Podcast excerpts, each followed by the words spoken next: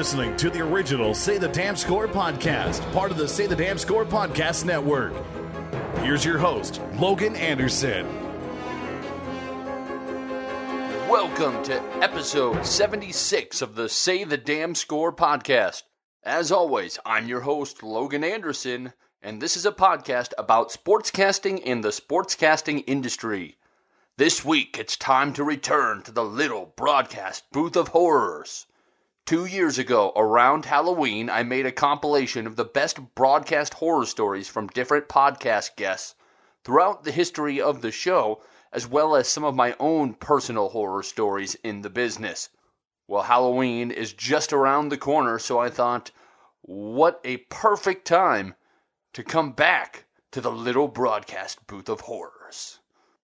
Our first story takes place in Russia, one of the scariest places in the world, and stars Bob Costas in the tale of the oozing eye.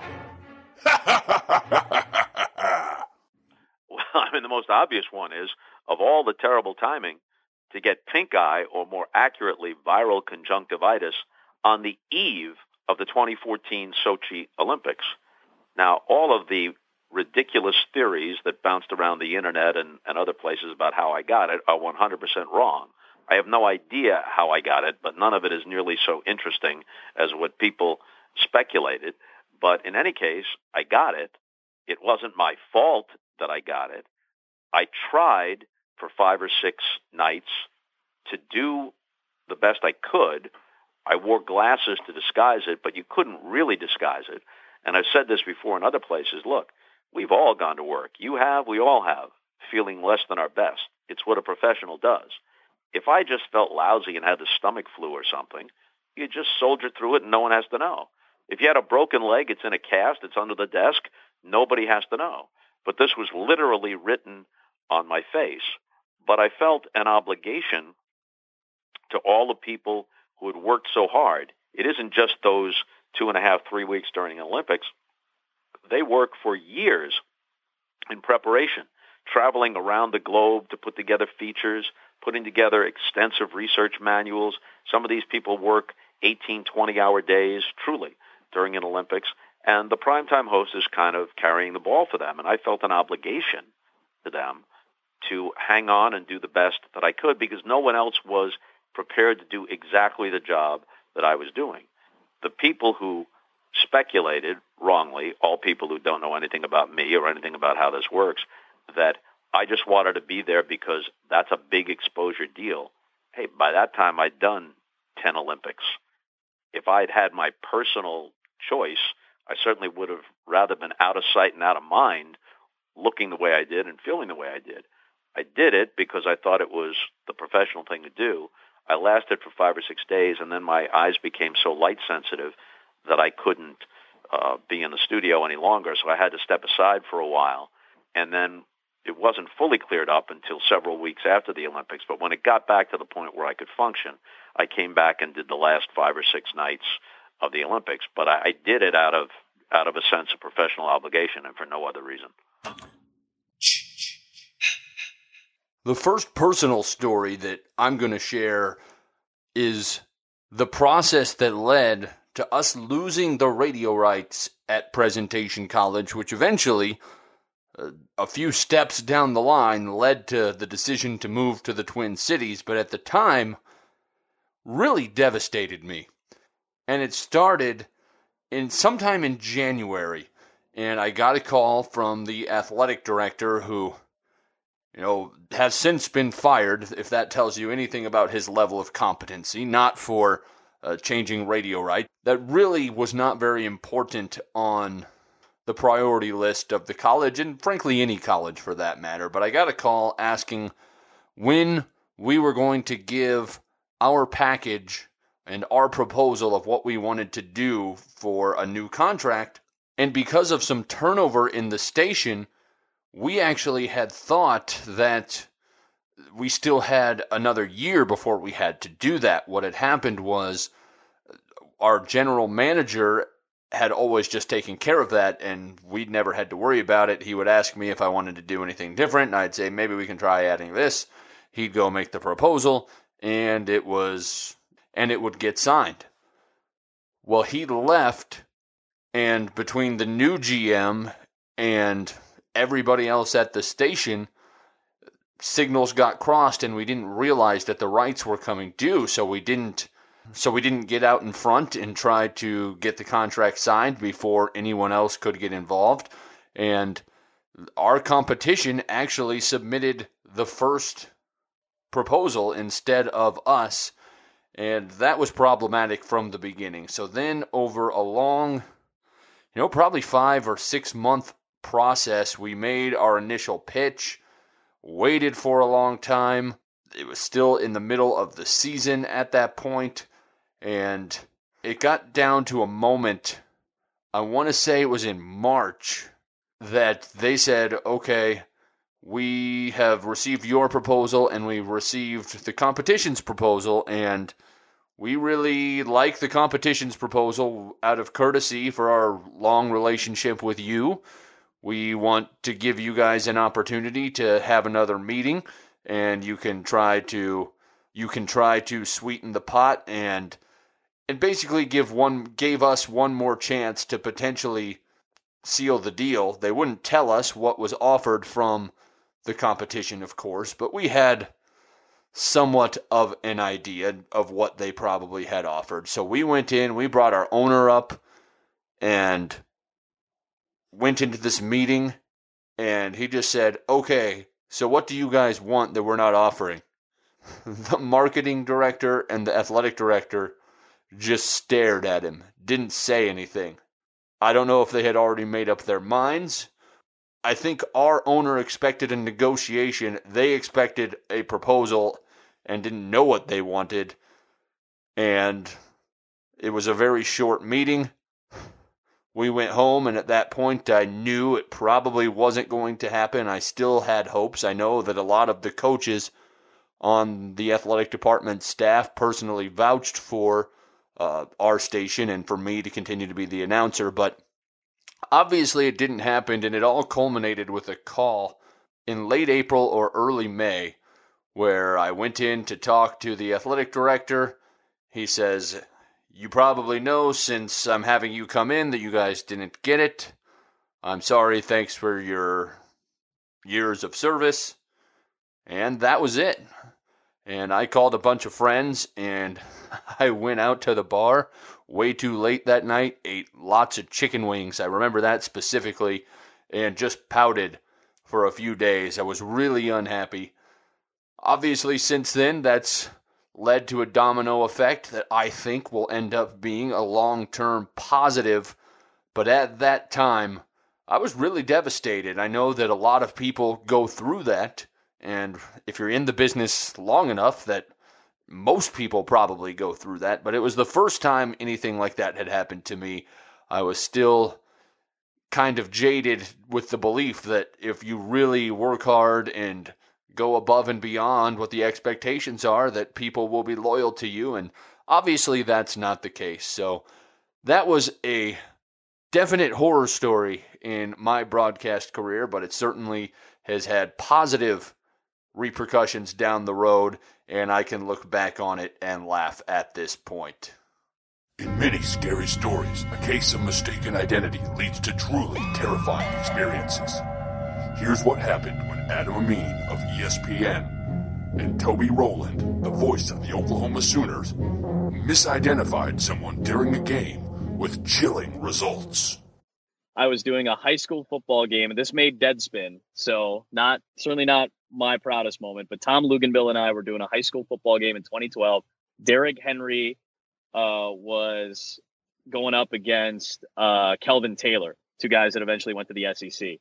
And I remember uh, Fred Taylor is the son of, is the father of Kelvin Taylor. Fred was an outstanding running back for the Jacksonville Jaguars and a very good one at Florida.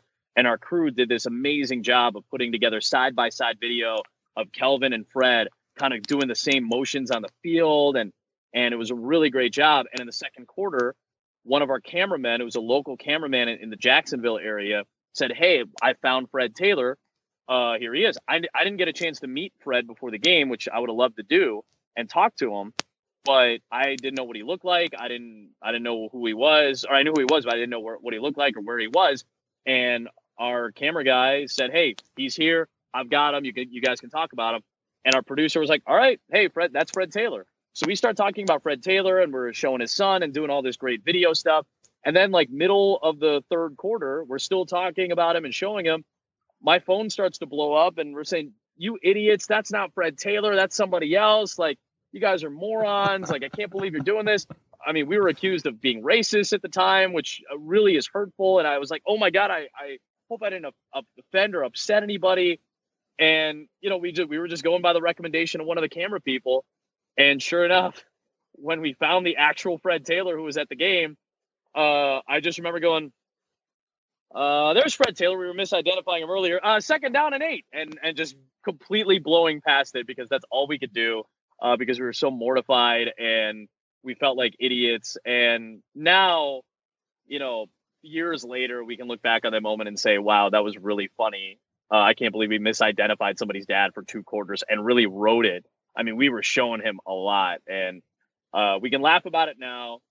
But at the time, I just remember feeling like such an idiot and just being mortified. And again, technically, is it our fault? I mean, I mean like, yeah, no. You know, the camera guy told us that that was him, so we got to trust our crew.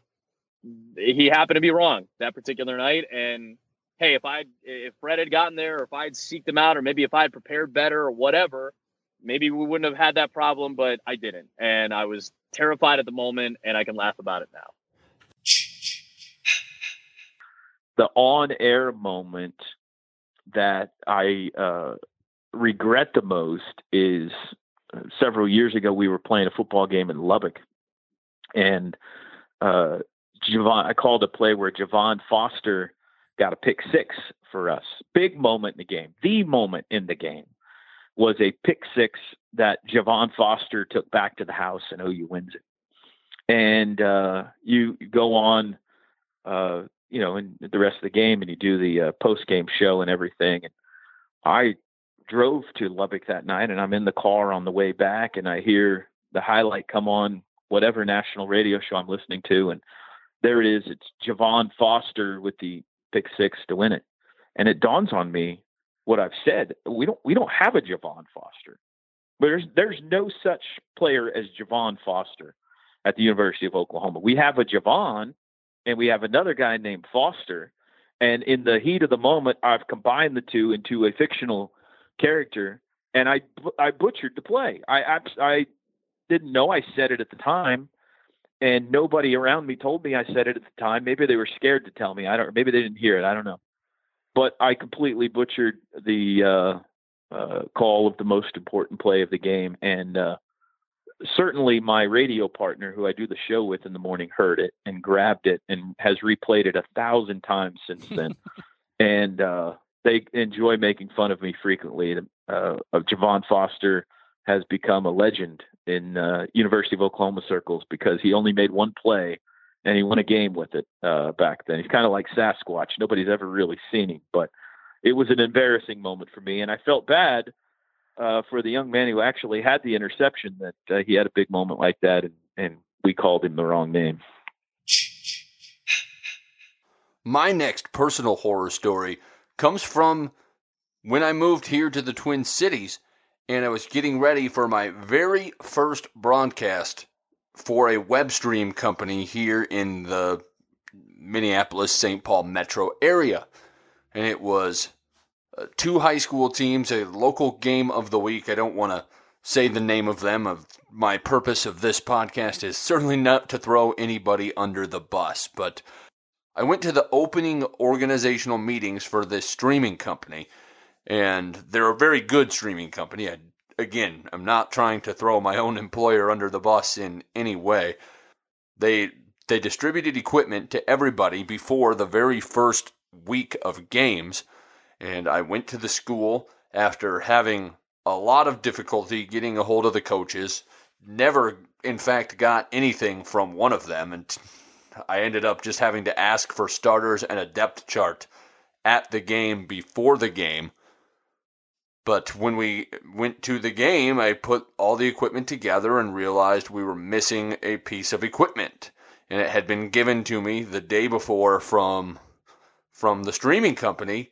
And I called them saying, hey, is there any way to set this up without this piece? And they're like, oh, did we forget to put that in there?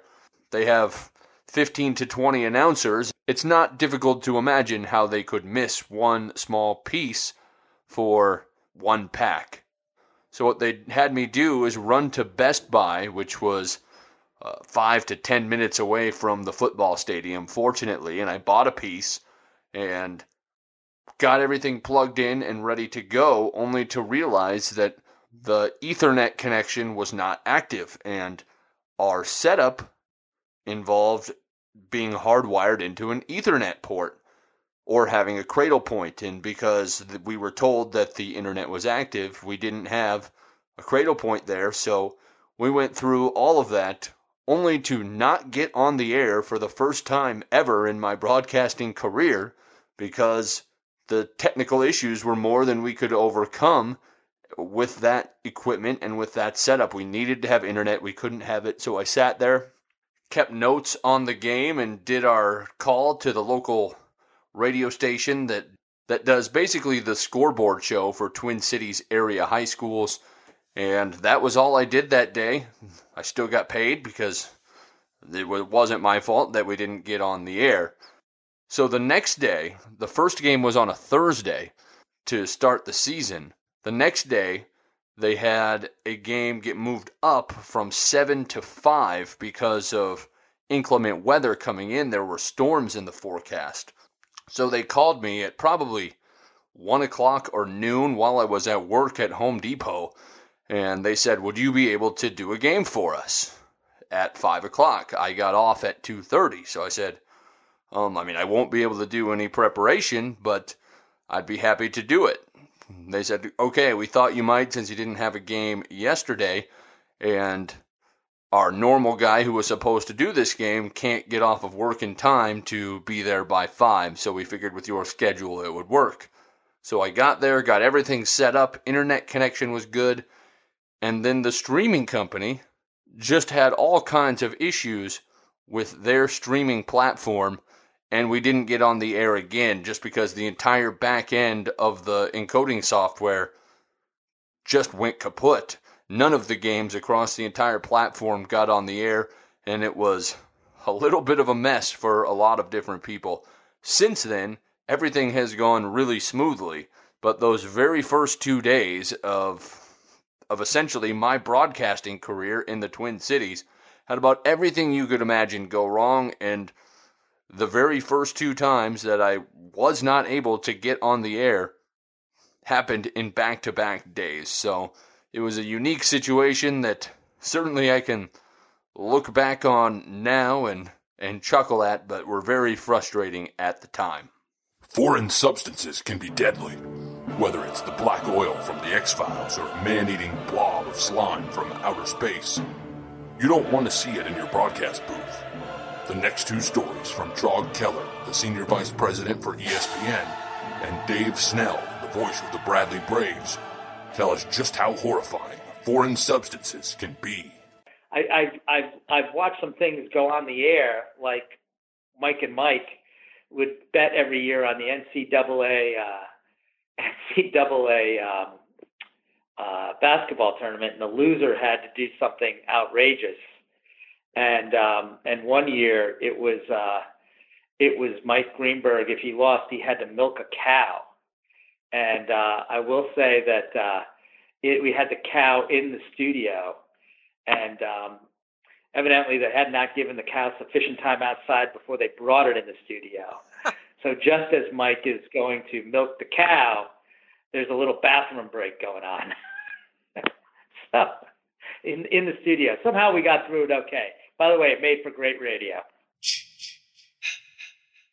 And we each took turns being the official station. Well, when we went to Furman, I was the third third wheel. So I got the worst spot, and it was up in a, it had sawdust, it had, it had never been used, but I had to go up there and, and do the play-by-play. And there were pigeon droppings all over the place. And this pigeon, there were two or three of them, were fluttering around during the during the broadcast. And one of them was like right above my head, and I wasn't sure what was gonna gonna fall on me.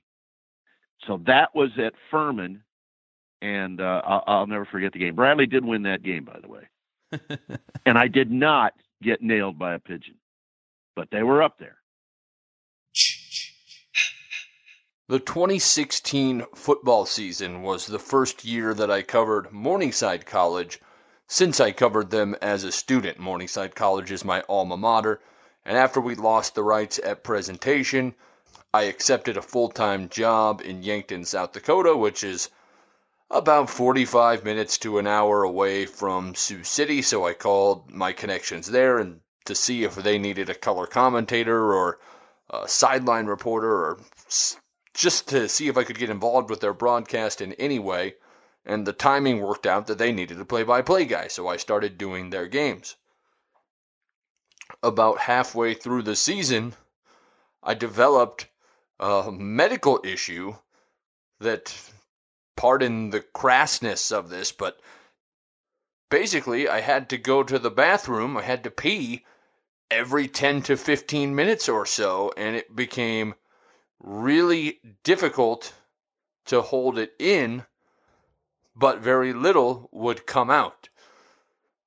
So I went to the urologist and went through probably about a month and a half of trying different medications and trying different tests and medical procedures. We won't go into the details of most of them. They're quite unpleasant in many ways, but the moral of the story, it's it's difficult to broadcast games if you have to run to the bathroom every ten to fifteen minutes. So I figured out ways to get by. Uh, it would be a little bit easier if I stood up. I wouldn't drink water at all the day of a football game to make sure that the symptoms weren't quite as severe. But this all came to a head when... when me and my color analyst had to take a long road trip from Sioux City, Iowa to Whitewater, Wisconsin to play the University of Wisconsin-Whitewater. And I had to do a high school game the night before on Friday, and then uh, my color guy Kevin was going to pick me up, and we were going to drive about three quarters of the way overnight, stop at a hotel, sleep for, oh, probably four or five hours, and then get up and make the last two hours, get there, start the game, and turn around and go back. Well, it took much longer to get there than we expected because I made the car stop not every ten to fifteen minutes, but probably once every hour for just about the entire trip. And fortunately, Kevin was not only a really good color commentator, but a good sport as well. He didn't complain too much about it, but I'm sure it was really, really irritating to have to stop that often on that long of a trip and make it that much longer. So eventually we did find a medication that basically made the problem go away, and I was able to uh, go forward like normal and have not had issues since. But but that is absolutely a situation where I I look back and just think how difficult it was, and some of the um, extreme measures that I had to take to make sure that, frankly, I wasn't peeing my pants in the broadcast booth. How's that for a horror story? The Shining is the infamous story of a murderous hotel. Donnie Barnes, the voice of the Omaha Storm Chasers, the triple A affiliate of the Kansas City Royals, shares his story of a road trip gone wrong, ending with a haunting hotel experience of another variety. I think the worst road trip that I encountered in eight years was, I believe, in twenty fourteen. We had a week-long trip where we went to the two desert cities in the Cal League, which are Lancaster and High Desert. Now, High Desert folded, well... yeah, they technically folded last year, and then the franchise was relocated. So they're not in the league anymore, but when I was there, you had Lancaster and High Desert. Lancaster's a nice ballpark, but it's on the edge of the Mojave Desert. It's really hot, really windy. So we were there for four days, and then we were in High Desert, I think, for three. Now, those are two really tough places to call games. Lancaster, because the wind always howls straight out there, so games are typically very high-scoring, both parks, they were very high scoring. The ball flies, lots of home runs, massive ballparks to try to um, compensate for the the way the ball carries. So balls would find the gap really easily. Little shallow pop flies that would normally be caught would fall in because the outfielders had so much more ground to cover. So games would just be crazy out of control at both those parks. They would be long, they would be high scoring, and they were just very exhausting to do. On top of that, we, in that seven-game road trip, we lost each of the first six games by one run. I mean, we found every possible way to lose a game for six straight days by one single run each time. So everybody was kind of on edge at that point. Also, my radio equipment was failing. The power cord for my, I think I was using a, a red box at the time. So the unit that, for people that don't work in broadcasting, the unit that transmits the signal out through a phone line back to the radio station, the power cable was giving out. So I was having to hold the power cable in, I was having to find just the right position to physically hold the power cable with my left hand while I called the game. And that position would vary. Like, this power cable was so frayed, it was getting finicky to where you'd have to hold it in different positions constantly to keep the power on. So I was having to do this for multiple days while a new uh, a new adapter got shipped out to me. So it was just everything that could go wrong was going wrong. And then finally, on the final day of the road trip, it was a Saturday. And I remember I was just looking forward to sleeping in. I was so exhausted from this trip where everything had gone wrong. And at six o'clock on a Saturday morning, I get, I, I got woken up by, or awakened, I guess, whatever, whatever the grammatically correct way of saying that is, by somebody pounding on my hotel room door.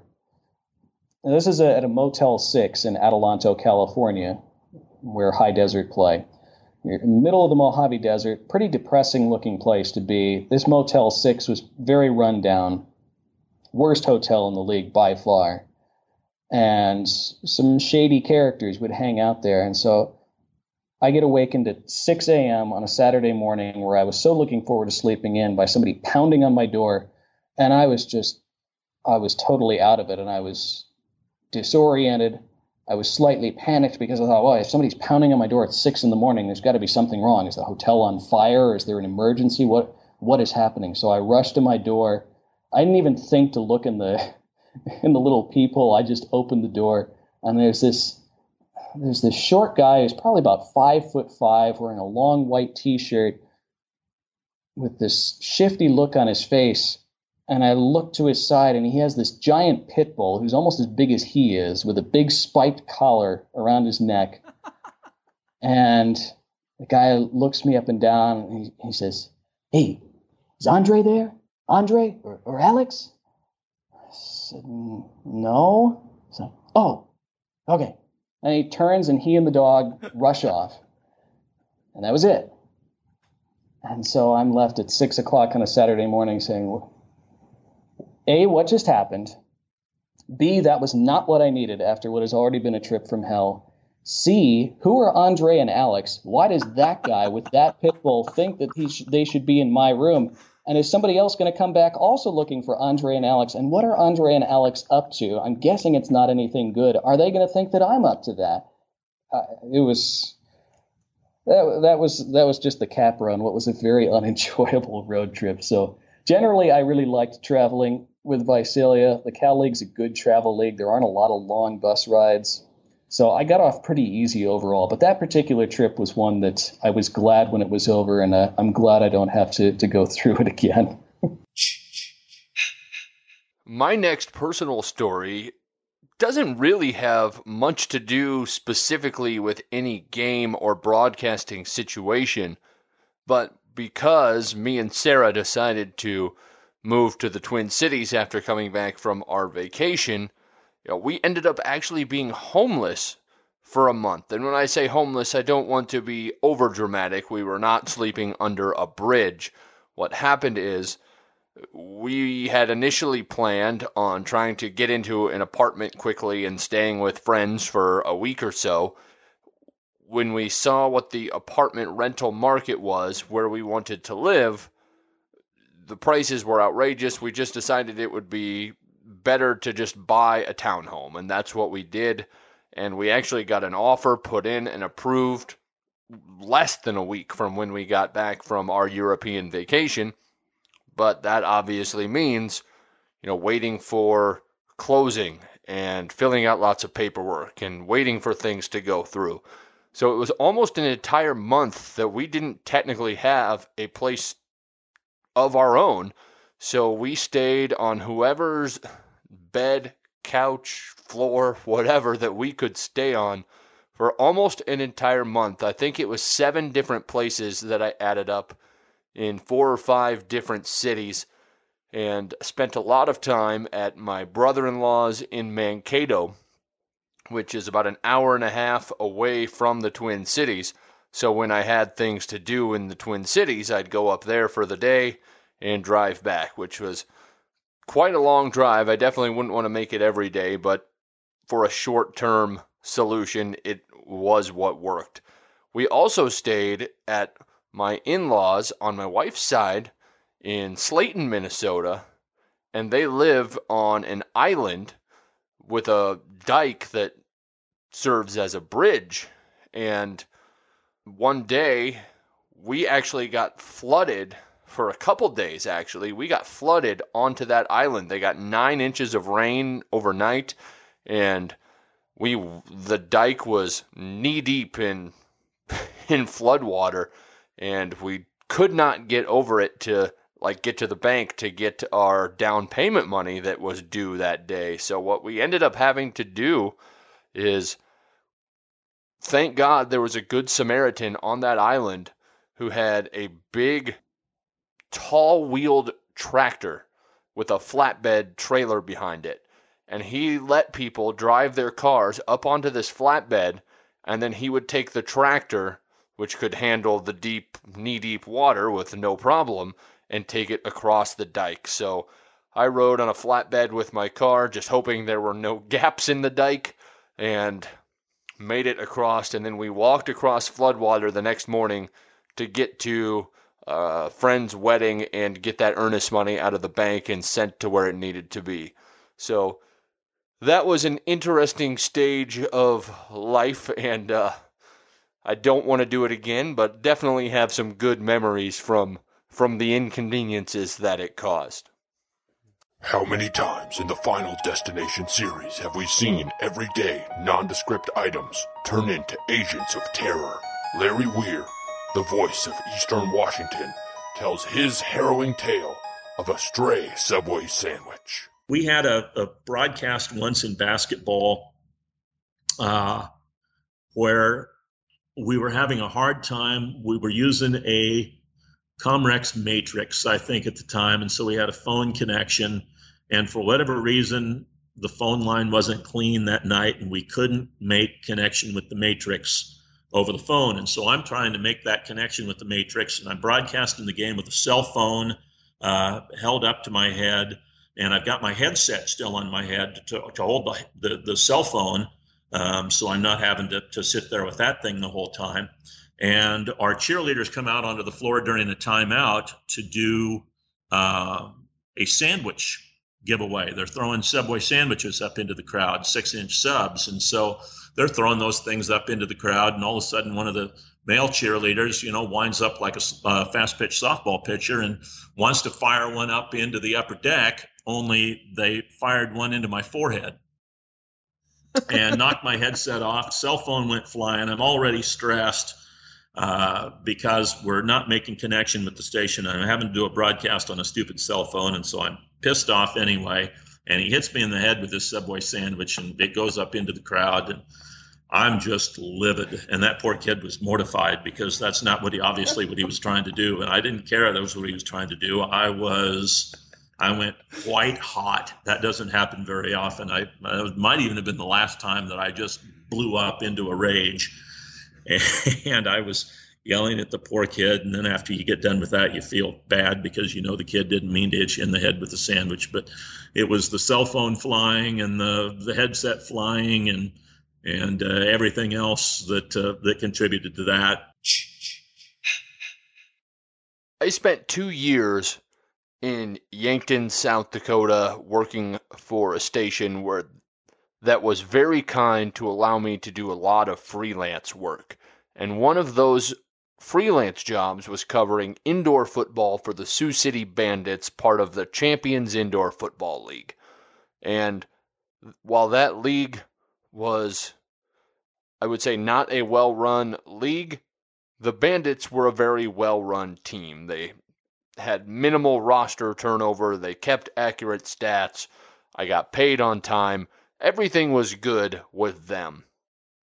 But I could go all day telling stories about indoor football in just two years and how bizarre it was. One game, the head coach was Meadow Lemon, who was the son of Meadowlark Lemon from the Harlem Globetrotters from years ago. But the, the horror stories involved, I have two good ones. The first was the Bandits were hosting a team. Thank God it was at least a home game. But I showed up with my boards put together. I think it was only my second or third game covering the Bandits.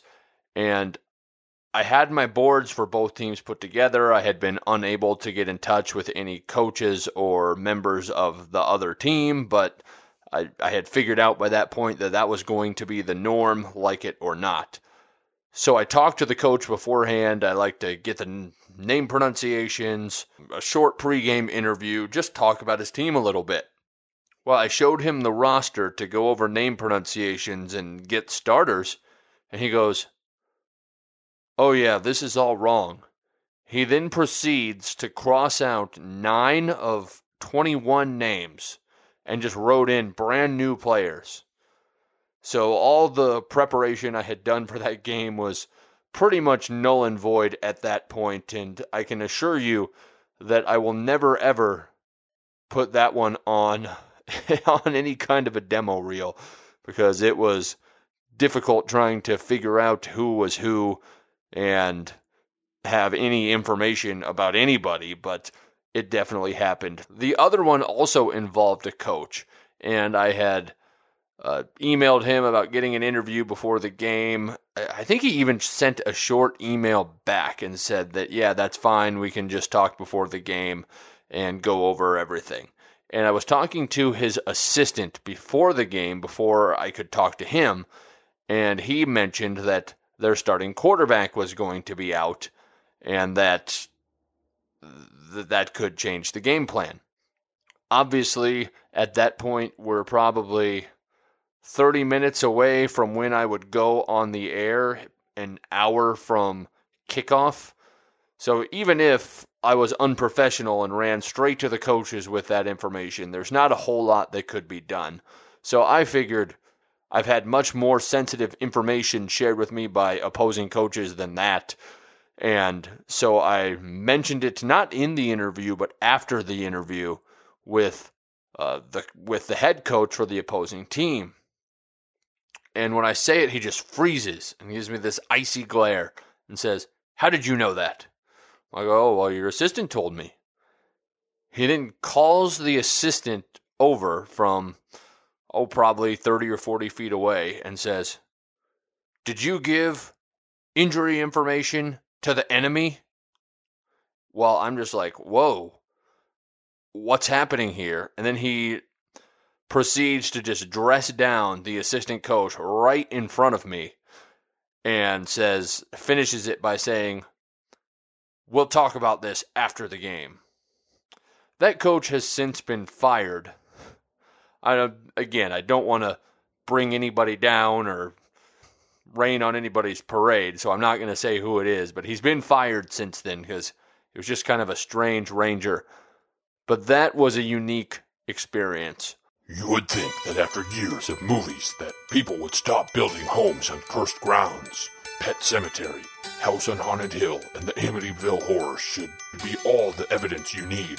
However, one minor league team built a new stadium, and I don't know if it was cursed, but the opening day broadcast by Joe Davis, now the T V voice of the Los Angeles Dodgers, makes it look like a serious possibility.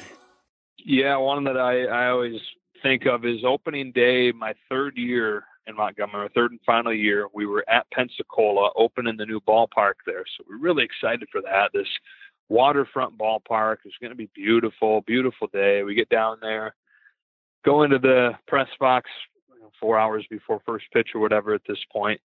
And they're still in there working on stuff like, you know, they're, they're under the counters, putting in screws and getting the, getting the counters mounted to the wall. And like, wow, well, uh, this is, you know, this is interesting. We're, we're a few hours from the season starting and the counters still aren't fixed in there. Uh, but figuring out this is the worst thing. It's not a, not a huge deal. We knew that the park wasn't completely ready. Uh, well, they didn't have the phone line hooked up in the visiting radio booth. And as you know, you need a phone line to do a radio broadcast. It, it, you know, I'm assuming it's a little different now. There's ways around it with streams and everything. You could use Skype or whatever to stream it. But at this point, this was two thousand twelve. We weren't quite that far along in, uh, in, in the whole technology of minor league baseball broadcasting. We wound up doing the game opening day, which you obviously wait all off season for, but doing it off a cell phone and to not have to hold the phone up to our ear the whole time. I'm saying we, Aaron Vargas was my number two that year. So this is his first day in the booth. We were taping, we taped the phone to uh, like an empty, it might not even have been empty just so it was heavier, but uh, like a Mountain Dew bottle, liter of Mountain Dew. twenty ounce Mountain Dew. We had the we had the phone taped to it to kind of mimic like a microphone stand. That's how we did opening day.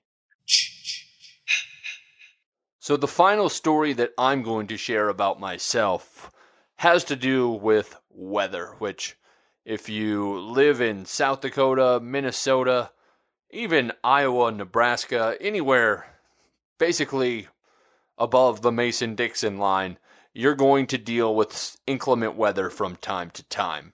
North and South Dakota can be particularly nasty. And there was one game when I was actually covering the Sioux City Bandits, and they traveled to Bismarck, North Dakota. I've been to Bismarck three times, and two times on the way home, I've had horrible issues with weather. But the one that I'm talking about this time, we finished the game. It's snowing like crazy. We saw that that was probably going to be the case coming in, and I knew that it was possible that that it might happen. But I had driven myself that time instead of riding the bus, thinking that, you know, I'd have a better chance of hurrying up and getting out and trying to find an alternate route. That was really dumb. What happened is I looked at the radar, and it looked like it was really bad in one direction, but taking another route, it looked clear. It was not. I ended up driving for probably two hours, never getting faster than like twenty-five miles per hour. I couldn't see a thing. I realized that there was no way I should have been out there. I was lucky I didn't get stuck. But it was the border of southern North Dakota and northern South Dakota, and there's just nothing out there. So I had to go for quite some time before I found any sign of civilization. And the first time that I did, I stopped at the first hotel that I saw, which ended up being quite nice. Uh, there, I found out later that there were two hotels in that town. It was a town of about a thousand at the border of North Dakota. And there was one I found out the next day right across the street that looked like the Bates Motel. So I'm glad I didn't end up there. But uh, three times to Bismarck, two times I got stuck because of snowstorms. One for indoor football and one for college basketball. So I always tell my friends I mean to move south and I keep moving farther north. And now I'm in the Twin Cities where, of course, weather is always an issue. It's cold and snowy here. But that was one of my fun stories involving weather. Doctor Jekyll and Mister Hyde are two horrifically different sides of the same person. Steve Cotton, the voice of the Marshall Thundering Herd, tells his story of living two different lives with two different names. Stan and I both went by our real names while we were at Carson Newman together for four years. I actually left there went back to the University of Florida, where I did women's basketball and baseball in Gainesville. And Stan was still at Carson Newman for another year. He then got the job at Marshall University. And I ended up deciding at that point and kind of thought that I wasn't going to get the, the break to a full-time radio job, and I might need to think about a plan B.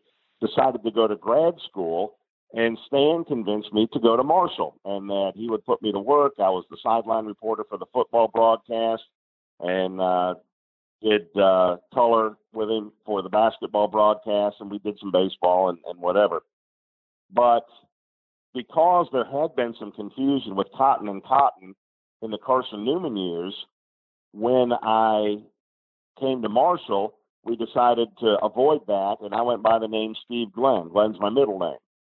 And so for three years, two as a sideline, sideline reporter for football, and then one in the booth with uh, Stan as the color analyst, I was Steve Glenn, he was Stan Cotton, and when he then got the job at Wake Forest, and a few weeks later, Marshall hired me, named me as the full-time replacement, well, I went back to being Steve Cotton. And there's a great letter, I have it tucked away somewhere, sent to the editor of the uh, Herald Dispatch, the Huntington newspaper, ripping Marshall for passing over Steve Glenn, who had done a great job and had earned his opportunity, and giving the job to Stan Cotton's son, and nobody's ever even heard of him. and uh, so that that was...